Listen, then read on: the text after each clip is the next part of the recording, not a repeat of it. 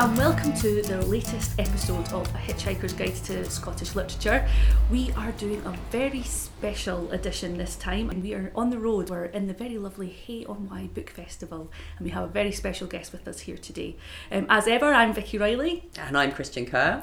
and with us today is the very wonderful Alexander McCall Smith. Hello. Hello, Vicky. Good morning.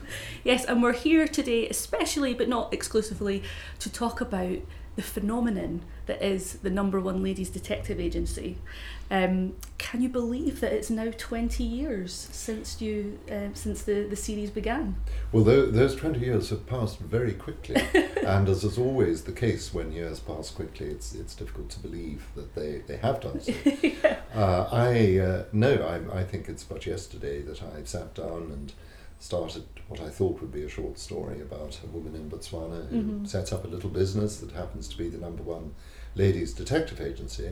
Uh, and uh, then I made that into a novel, uh, but that doesn't seem 20 years ago. Yeah. I'm now writing volume 19. I we, know. we skipped a, skipped a year somewhere along, along the line, or I, I wasn't paying attention, or something of that sort. So uh, the, yes, it's been a long uh, it's been a long process and uh, and a wonderful journey for Mm. me, uh, as you can imagine. And when you wrote that short story for your friends, was it was it them that said, you know, you've got something here? Well, I don't think I wrote it for friends as such. I think that when I wrote it, I probably didn't have any audience Mm. in mind uh, because I was then writing uh, for various, uh, I suppose, for various publishers. I had had a collection of short stories published. I, I uh, did occasional short stories for radio and so on. Mhm. So I didn't really have, have, have it in mind uh, for friends, and I didn't really have, have it in mind for publication actually when I first wrote it. I just wanted to put it down on paper. Uh, and then, once I realized that uh, I rather liked the central character, who was this woman, Precious Ramotswe, uh, I thought that I would make it into something rather larger, and of course it grew until it was a, a full length novel. Yeah. And um, everybody loves Precious Ramotswe as well. When when did she sort of come into your brain as to, to even did you always know that you wanted to write about Botswana and Well, I think uh, there was uh, a moment uh, when I thought I would write about a woman who lived in Botswana. Uh, so I can identify Mm. that uh, particular moment. Uh, and that was many years ago uh, when I was visiting friends in uh, a little town uh, called Mochudi, north of Gaborone, the capital of Botswana. And the friends with whom I was staying uh, had been offered a, a chicken uh, for uh, Independence Day lunch the following day because it was the anniversary of Botswana's independence and was a national holiday. And uh, so this person had very kindly offered my, my host um, a chicken. So we went off to collect the chicken from uh, this woman who lived in the village. And I can see her even today, although it's a long time ago, I can see her standing in her yard. She was wearing a red dress, and the chicken was walking around the yard as well, unaware of, of the cruel fate, I'm afraid. Oh dear. yes, I'm sorry, the story doesn't end. Well, The for the chicken. No. no, no, it's uh, there's a certain sense of uh, awful inevitability to it, and uh, she she chased this uh, unfortunate chicken round the round the yard, and there was a lot of uh, dust and feathers and kerfuffle, and she eventually then did the did the uh, the deed with the, the chicken and handed it over to to um, my hostess. And uh, I thought, what a remarkable woman. And I wondered about her background because she had this very neatly kept yard, uh, small house, and I remember thinking that she probably had raised a family in probably quite difficult circumstances, in that it didn't look as if there was much money about. And uh, I thought it would be interesting one day to write a story about somebody like that, hmm uh, set in Botswana, uh, because I found Botswana uh, an absolutely beguiling country Yeah. uh, a marvelous, a marvelous country. And the more time I spent in, in Botswana, uh, the more the country got under my skin, so to Mhm. speak. And um, later, and it was many years later, uh, Mma Ramotswe came to me. Now, it's not the, Mma Mma Ramotswe is not the person I saw Mhm. in that village, uh, but she was, I suppose, the trigger of the imaginative process which led to the arrival of Mma Mma Ramotswe. and um, once she had walked into my life, as is the case, I think, with any literary characters, or I find this at least, once that happens, then you're engaged in a conversation. Mm. And in this case, it turned out to be a very long conversation, which hasn't quite finished yet, I'm happy to say. No. Yeah. and did you always think when when when you started thinking of um, Precious that you would move into the, the crime genre? Well, not not really, because I've I've never really regarded myself as being firmly placed or Yeah. appropriately placed in that genre. now that's something which I suppose a lot of people who write um, books about crime uh, will say that. Most crime novelists will say, "Oh, I'm not a crime novelist. No, I'm I'm just happen to be writing about it." Yeah. So the, uh, there is there is that. Uh, in my case, uh, I'd say that we don't really get crime Yeah. in these books. Uh, Mma Ramotswe's private detective uh, agency is more of a sort of combination of an agony aunt establishment and uh, psychological counselling and uh, general, generally fixing up people's lives. That's what she says. You know, Yeah. I'm, I'm here to help people with problems of their life. So we don't actually have crime. We have Mhm. problems. Now, having said that, of course, uh, it is called the number one ladies detective agency, and therefore people who read books about detectives, real Yeah. detectives, will say, "Well, this is about," and they appear not to to be too No. concerned about the fact that there's with the, the, the, the crime is missing from the crime novel. so fairly, in, in many cases, a fairly fatal flaw. But so I, I didn't think in, in those genre terms, and, and I think in a way um, it's it's quite healthy to um, avoid the, the the constraints of genre, uh, Mm. the two two clear cut constraints of, of genre, in that you can read something which actually is. Uh, concerned with uh, with with crime, where the characters are detectives or whatever, and find out that the, the book is actually really focusing on uh, a society or Mm. place. Mm. Place is terribly important, as along with individual psychology and.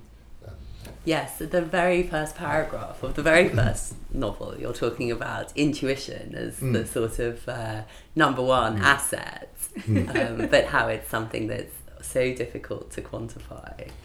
Yes, I think that it, i intuition is, is very important in these books because Mma Ramotswe is an example of, I suppose, the intuitive personality. Uh, she understands things uh, on the basis of her experience of the world, but also her sense of what is right and what is proper and how, how people work. Whereas um, many um, characters in, in that sort of novel will uh, be far more uh, concerned with um, uh, deducing uh, the truth from uh, from the, from uh, the facts with complicated plots, complicated issues, and- or and so technology or something Or like that, forensic evidence. Oh well, yes, and also you see the, the, the statutory postmortem examination which uh, occurs in, in such novels, but doesn't occur in mine. We have Yeah. no, we don't have post-mortem examinations in mine. But these days, many novels you've got to have it by page three, Yeah. or the, the readers feel um, that they've been cheated of something. And but and did you also have in mind that it would become a series as well? No, I didn't. That's the interesting thing that I thought when I wrote the first book in what became the number one ladies detective agency series. So the first book has the title "The Number One Ladies Detective Agency." I had no idea that I would write another one, and it, it was the suggestion of the publisher Ah. uh, that I, I should do that because we met we met with a small measure of success with that first book. It was Mhm. published by a, um, an imprint that at that stage was was was small. Of course, it's very much bigger now. But That's Polygon. Yeah, Polygon. well, Polygon, you see, in, in, in those days, Polygon was owned by Edinburgh University Press and Yeah. was part of the Edinburgh University Press publishing setup. Uh, and it was it was much smaller, Mm. uh, and um, so the print runs weren't uh, weren't very long, hmm uh, but they published some very nice very nice books. I remember the the the because I was a bookseller at the time. Yes, yes. Well, there you are. And uh, well, you remember that that first one, Yeah. and um, then they, they, they did a, a, reprint of that, and then they said, well, how about doing a sequel? And I did uh, a, a, book called Tears of the Giraffe, hmm and uh, at that stage, uh, I was pretty hands on in relation to the covers. Mm-hmm. And I remember the Tears of the Giraffe uh, cover, um, I actually designed myself Oh, really? uh, from a stamp in my uh, stamp uh, album, a, a very old stamp from Mozambique, uh, which had, as was appropriate, um, a giraffe uh, on it, and it was a really lovely image. Um, well out of copyright, I hasten to point out. and so uh, I scanned the stamp in, and, and that became the, uh, the, the, the, the cover of that first book. Ah. So it, it was uh, it was at that stage a, a fairly small concern, and I, I really didn't anticipate that it would uh, it would turn into a, a very long running series. Um, but two books led to three books, led to four books, and, and so on. And um, how has writing about Mma Ramotswe and um, her world sort of changed your relationship to Botswana? Because you were working there before you started writing um, about her stories. Um, and now you go regularly, yes. but for a different for a different sort of experience. Yes, it's it's. I, I suppose it, it did change my relationship with Botswana in in an important way, in that um, I then became aware of the fact that I was um, talking about Botswana to a fairly wide Mm. audience, and there are certain responsibilities that I think that, that go with that. Mm. So it made me, uh, I suppose, um, understandably, um, careful about what I what I s- said because now anything that I said about Botswana wouldn't just be conversation amongst friends or Mm. something Yes. of that sort. Yeah. Uh, as it happens, um, everything that I've ever wanted to say about Botswana has been positive Mm. because I'm a great admirer of the country and Mm. I've never made any secret of that. yeah. So, uh, but, but nonetheless, it, it, it, it made me, I suppose, um, a public commentator on the on the country, Mm. and um, I, I was aware that I had certain responsibilities um, in that uh, in that in that role. So, a private conversation with the country had become a public conversation Yes. with the country. But I was perfectly um, happy to continue to be positive because that's how I feel about it. Mm. Yeah. And how do you feel now about going back to, to when you go to write the next one? Is it kind of like summoning an old friend? Is it?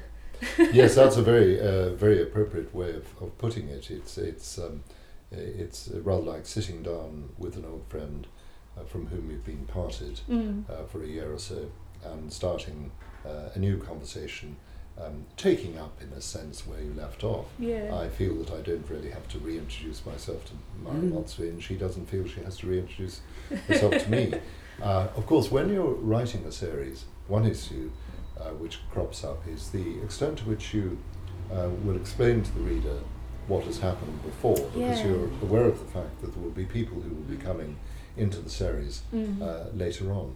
So that's a delicate balance that has Mm. to be achieved there, where you can say a little bit about uh, what has gone before, but you don't really want to be A huge backstory. A every huge time, backstory yeah. every time will actually be uh, will irritate the reader because the, the Mm. reader will say, "Well, I, I, I already know that." So uh, a delicate brush is required Yeah. uh, in, in, in that respect.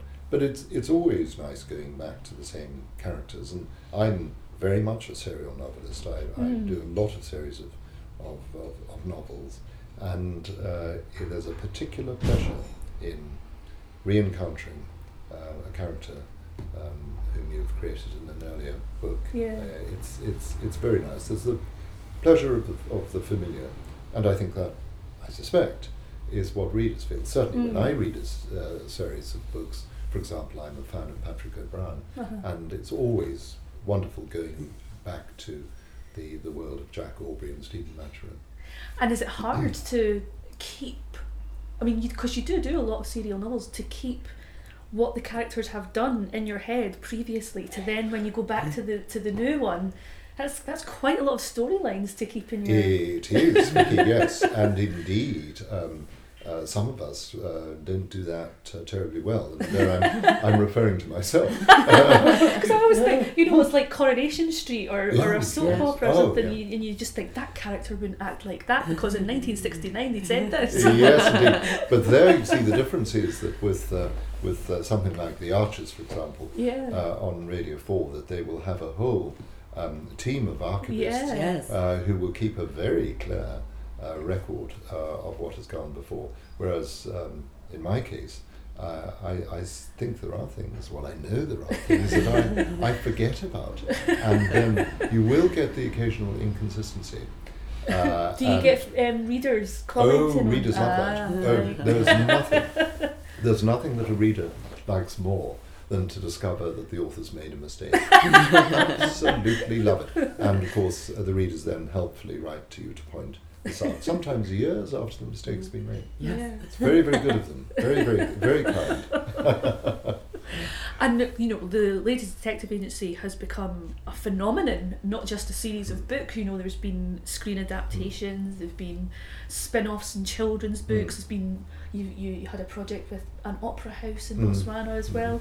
How, how did how, how did you how did you approach all these different projects and is, Well- does it still amaze you to this day that this creation that you, you, you made to, 20 years ago has, has that such massive impact on all strands of culture? Yes, it, it's uh, w- well. It does amaze me that, and uh, I uh, I suppose I'm used to it now in the, in that it has happened, and I've become accustomed to to that. But I still feel an extraordinary sense of privilege when I go, for example, to a literary event. Mm. And at the moment, we're having this conversation at the Hay Festival, where Mhm. I'll be doing uh, a quite a large uh, event.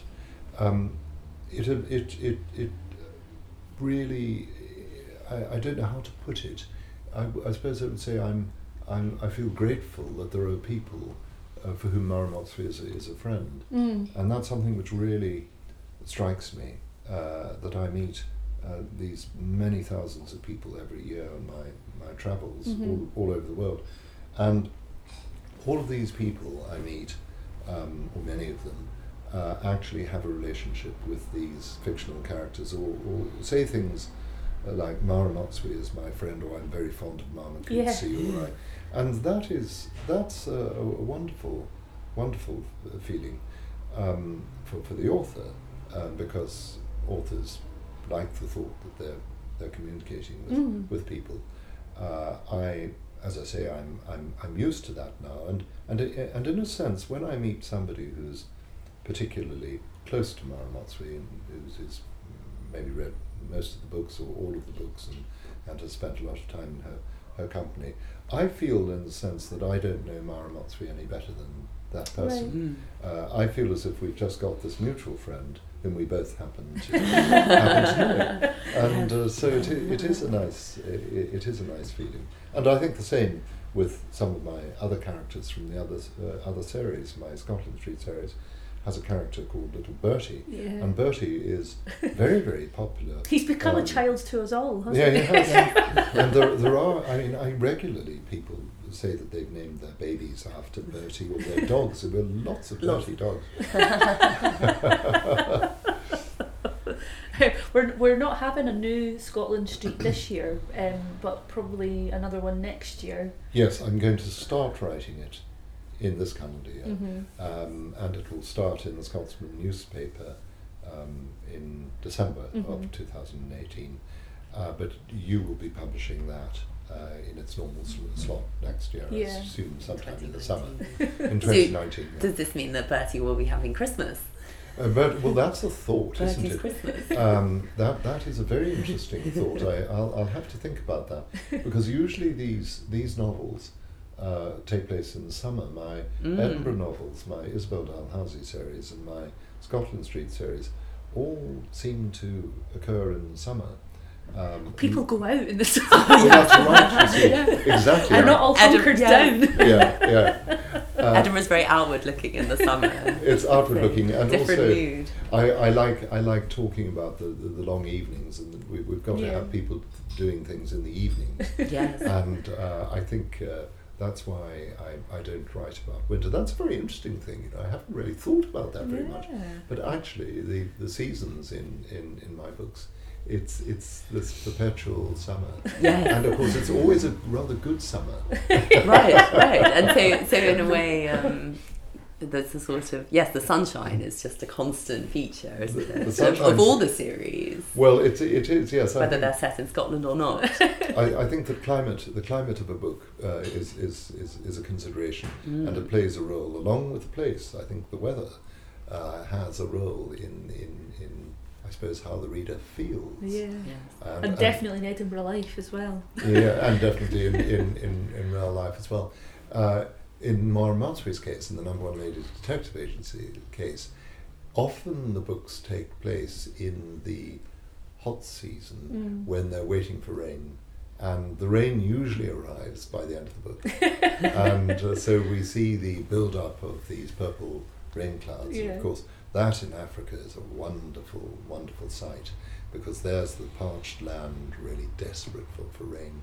Uh, it's all brown, and then uh, in, in, in the distance you see these purple rain clouds um, building up, and there's a great sense of anticipation, human anticipation as well as animal anticipation everybody's aware of the fact that suddenly the wind is going to start blowing and there'll be that extraordinary smell of rain. Mm. I don't know what causes it, whether it's, there's some chemical explanation, I don't know whether it's ozone or oxygen or dust or whatever, Yes. but that's very, very characteristic smell of rain in, in, a- in a dry in a dry landscape.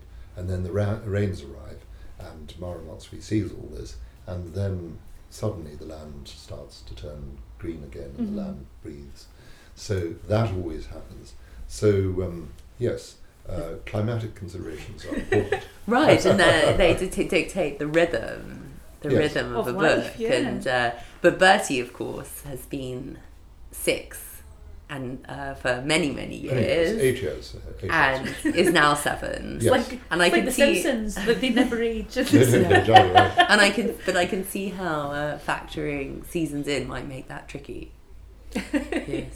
Yes, well, I, I don't think that one really has to worry too much about chronological issues No. as No. a novelist. There are some novelists who who do. Uh, I mean, my, my friend and neighbour Ian Rankin yeah. um, put his uh, main character into a real time frame. Mm. And of course, then he hits retirement. I know. And so that posed a bit of a problem. And I should imagine the, the, the publishers were saying, you know, don't worry about the retirement age these days. Um, It's uh, always going to go up anyway. it's always going to work. So one would have uh, uh, expect, Inspector Rebus r- still soldiering on age 90 and uh, refusing to, to retire. But uh, I think I think that you can you can have a sort of um, odd chronological sense. Uh, the, my my books probably are a bit anachronistic in that Mm. sense, in that I don't really um, obey um, the requirements of a strict chronological approach. But that's probably what makes them timeless as well. Well, I think if you want to do that, if you want if you want to be read beyond the immediate moment, then Mhm. you would do that. So I don't have uh, various technical um, innovations um, such as um, mobile phones in my book. Yeah. Nobody speaks on the mobile phone. Um, they speak on landlines. Mm. Uh, also, computers are very rarely mentioned. I've started to mention email in Isabel Dalhousie, but uh, prior to that, uh, recent um, mention of it, uh, it didn't it didn't exist. Well, I think people are quite happy to uninvent things. Mm. I mean, they look look around at their lives and they see this very very frenzied life with the pace uh, of, of life being so quick, Yeah. and they say, "I wanted to slow down." I think a lot of people yeah.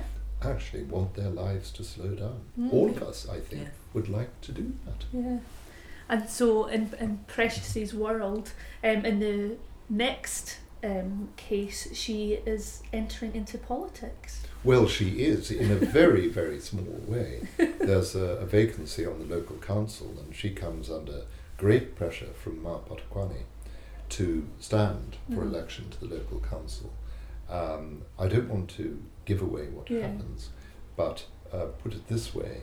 Um, Mma Ramotswe isn't a natural politician. uh, she, and that's a good thing. Well, it is, because Mar- Mar- Mma Ramotswe doesn't believe in promising things that you can't deliver on. Mm. Now that immediately rules her out for a Mm. political career because that's exactly what politicians do.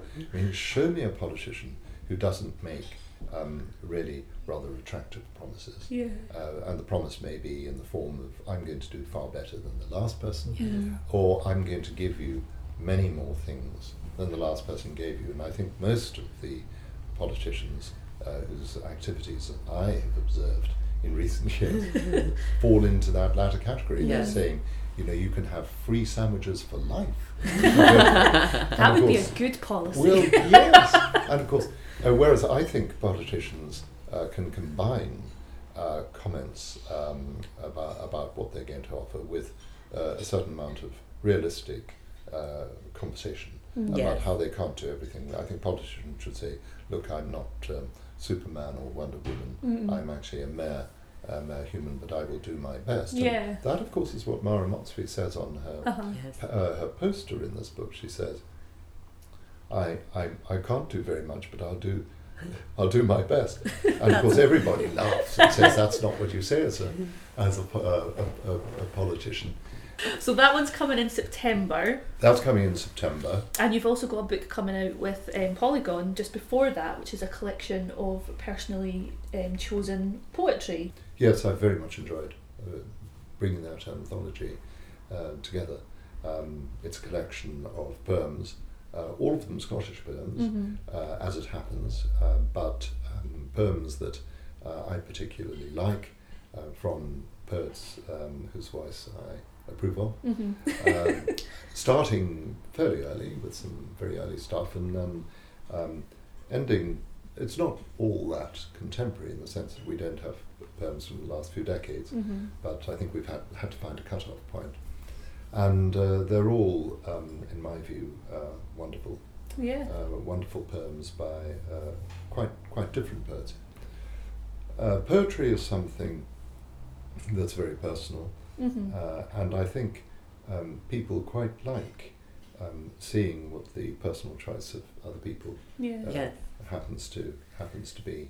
Um, i- interspersed between the poems, there are various reflections of mine um, on uh, on the poem Mm-hmm. and on the work of the poet and a little bit of information about the, the, the, the poem and, uh, and, and its poet. Uh, and it was, it was a sheer delight um, uh, doing, doing that book. Yeah.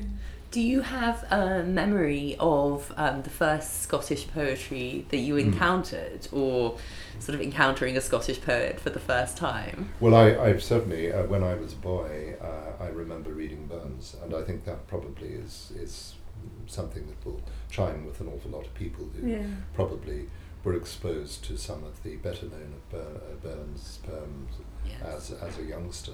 And I remember being tremendously moved uh, by uh, um, uh, A Man's a Man for All That. Mm. I, I really do. I really remember being um, moved to tears by that, interestingly enough, as a, as a, a young teenager, I think. Uh, it was something that just struck me as being so profound and, and um, so true. Uh, so there, there was that, and then obvious other other ones, Burns, you know, to, to, to the mouse, and uh, that, which I'm happy to say I put into the, into the collection. And then, uh, as a student, I started to read um, uh, uh, Scottish poetry more, um, more, more keenly and, and in, in greater depth. And I remember one of the um, earliest books of poetry that I bought with my own money um, as a student was uh, one of George Bruce's uh, volumes. Uh, he was a poet of the Northeast, uh, and I thought a very, a very fine one. And I remember buying this uh, this book. It was published by Edinburgh University Press, actually, beautiful edition.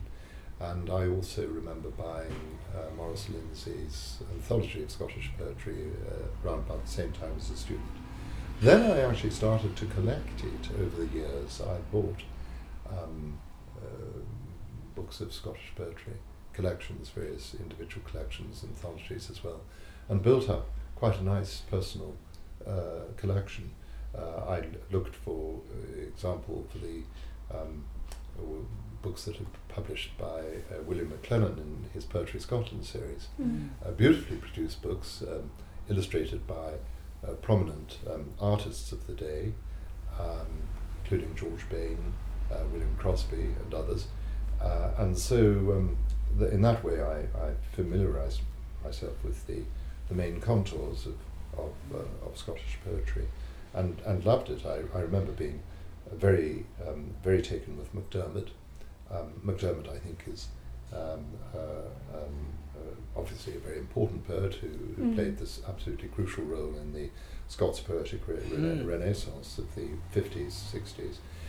Uh, nowadays, I think um, I'm, I'm more, uh, I suppose, I'm more cautious about quite a lot of MacDiarmid. Yeah, he's, Uh, it's it's it, he has a difficult reputation. he has he has a difficult reputation. I think you know, he was he was certainly not not uh, perhaps the easiest of people, but Mm. a, a remarkable person. yeah. And uh, some of the uh, work is just absolutely beautiful. Mm. I think um, poems like Island Funeral uh, are just uh, very, very fine poems. And then you get these very, very long, uh, peculiar poems in the uh, the Lenin poems. Uh, you know that sort of uh, that sort of thing is. Um, is a little bit uh, is a little bit wordy, but of course you know n- none of us is perfect. And, Yeah. uh, and uh, so I, I, I, I admired, uh, admired him. Once reading tastes change, of course. I remember. Did you ever meet him?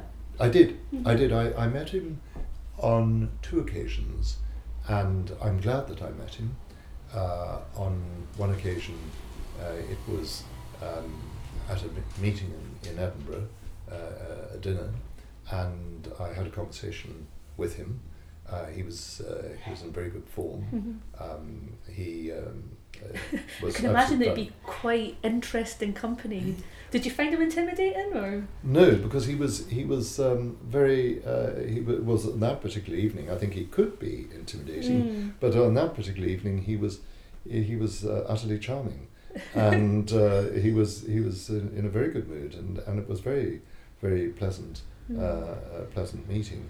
Uh, of course. Um, 'Cause he was a I- champion flyter, you know. oh yes, yes, he would certainly fly with the best of them. But um, I, I think that uh, li- li- life does involve regrets about not making the effort to go Mm. and see people uh, that you later think, oh, I wish I had gone along to see that person when, when he was alive. And of course, authors and poets are usually quite happy to meet people who want to talk about their Mm. their work and may, may, you know, will certainly be very happy to say hello and have a small conversation at least.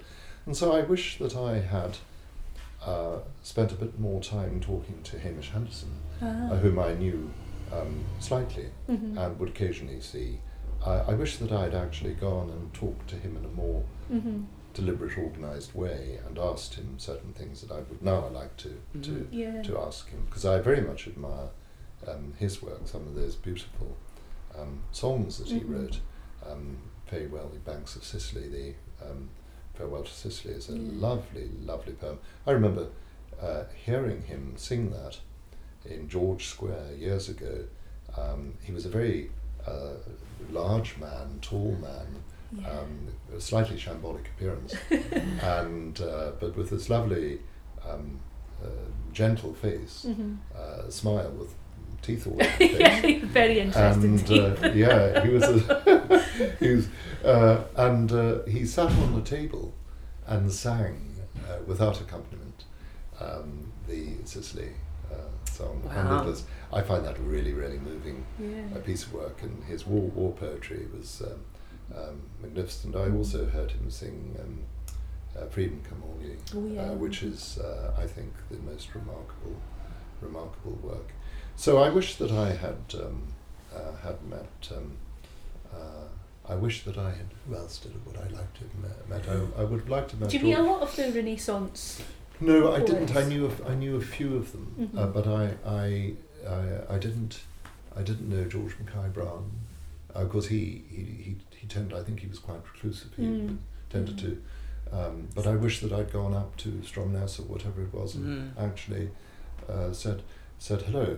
Um, of course, at that stage, uh, you know, then that was before I was established as a writer, and um, it, it was uh, looking up at these figures from down below uh, although they usually were happy to be looked at. So did Uh, you ever go to Milnes or Sandy Bells or? I, w- I went to Sandy Bells from, from time to time because, uh, yeah, and um, Sandy Bells uh, at that stage, and I, th- I think they still have music there, but I don't know whether Mm. they have quite as much uh, Scottish folk music. Because somebody Mm. said to me recently that, that they'd gone to Sandy Bells and it, it had all been country and western or something like that, which of course is not why we go to Sandy Bells. but um, I did see Auden once, and I um, certainly um, made eye contact with uh, Auden, uh, which was that I was sitting at this poetry, I was sitting right in front, and Yeah. you know he looked at the audience, and we, we, we he didn't say good evening to me, but, but nonetheless I felt that he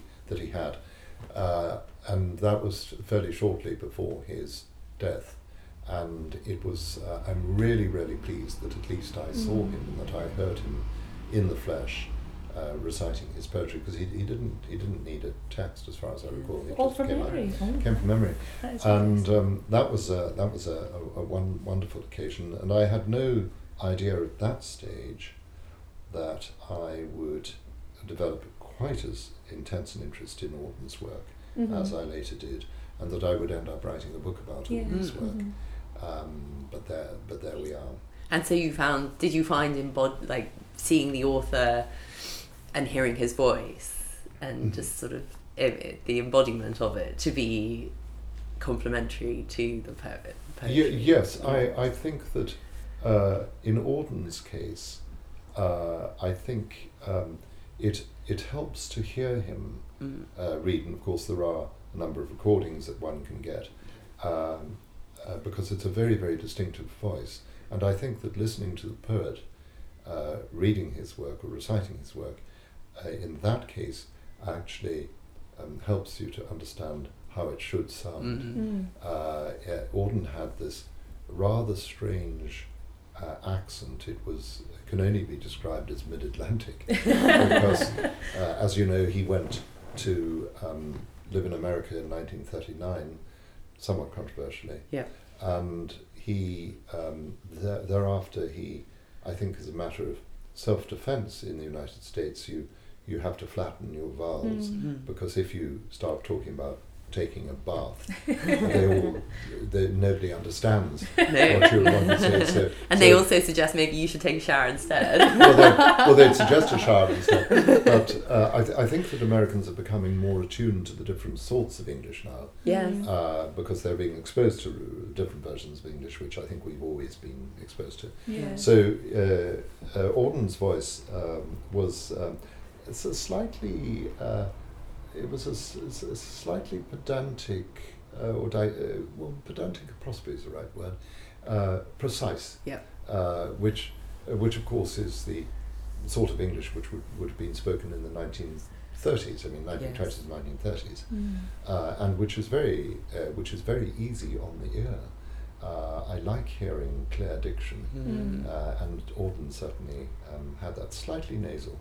Um, but I, um, I, I just uh, I loved his work, and uh, I'm so sorry that I can't put Auden into this anthology in that Mm. I've selected these Scottish poets. Could Although we make him an honorary Scot? Yeah. well, he did live in he did live in Scotland, as you know. Oh, He, really? he Yeah, there's taught been a I novel didn't- about it Yes. actually, Larchfield. Larchfield, Yeah. uh, which Ah, which yeah. I, I, I reviewed somewhere, Mhm. and uh, I, uh, I I found that very interesting, um, a very intriguing book. Do you feel that your own voice has been quite set since you started writing? Uh, I mean, I suppose yeah. there's different voices: the voice in which you speak and the voice in which you Yes, write, and what have you. But you feel that you yours has been fairly constant. Like if you look back to something you wrote, say, thirty or forty years ago. Well, I think that one doesn't like to look back to one's juvenilia. I mean, Yeah. some some people are honest about their juvenilia and they, they face it and they. Uh, but I I think uh, I would look back to the very early stuff that I did. I mean, the stuff that I read, for example, when I was a student. Yes. I was writing, uh, and I I I'd say, oh my goodness, um, who did that? uh, but Do you uh, feel the same about your early published work? no, well? no, no. I, I, I think that once, once I, I've, I found my voice, um, then I think probably it will remain fairly, Mm. fairly constant. Uh, not to say that uh, there haven't been some evolutions, Mm. uh, stylistic.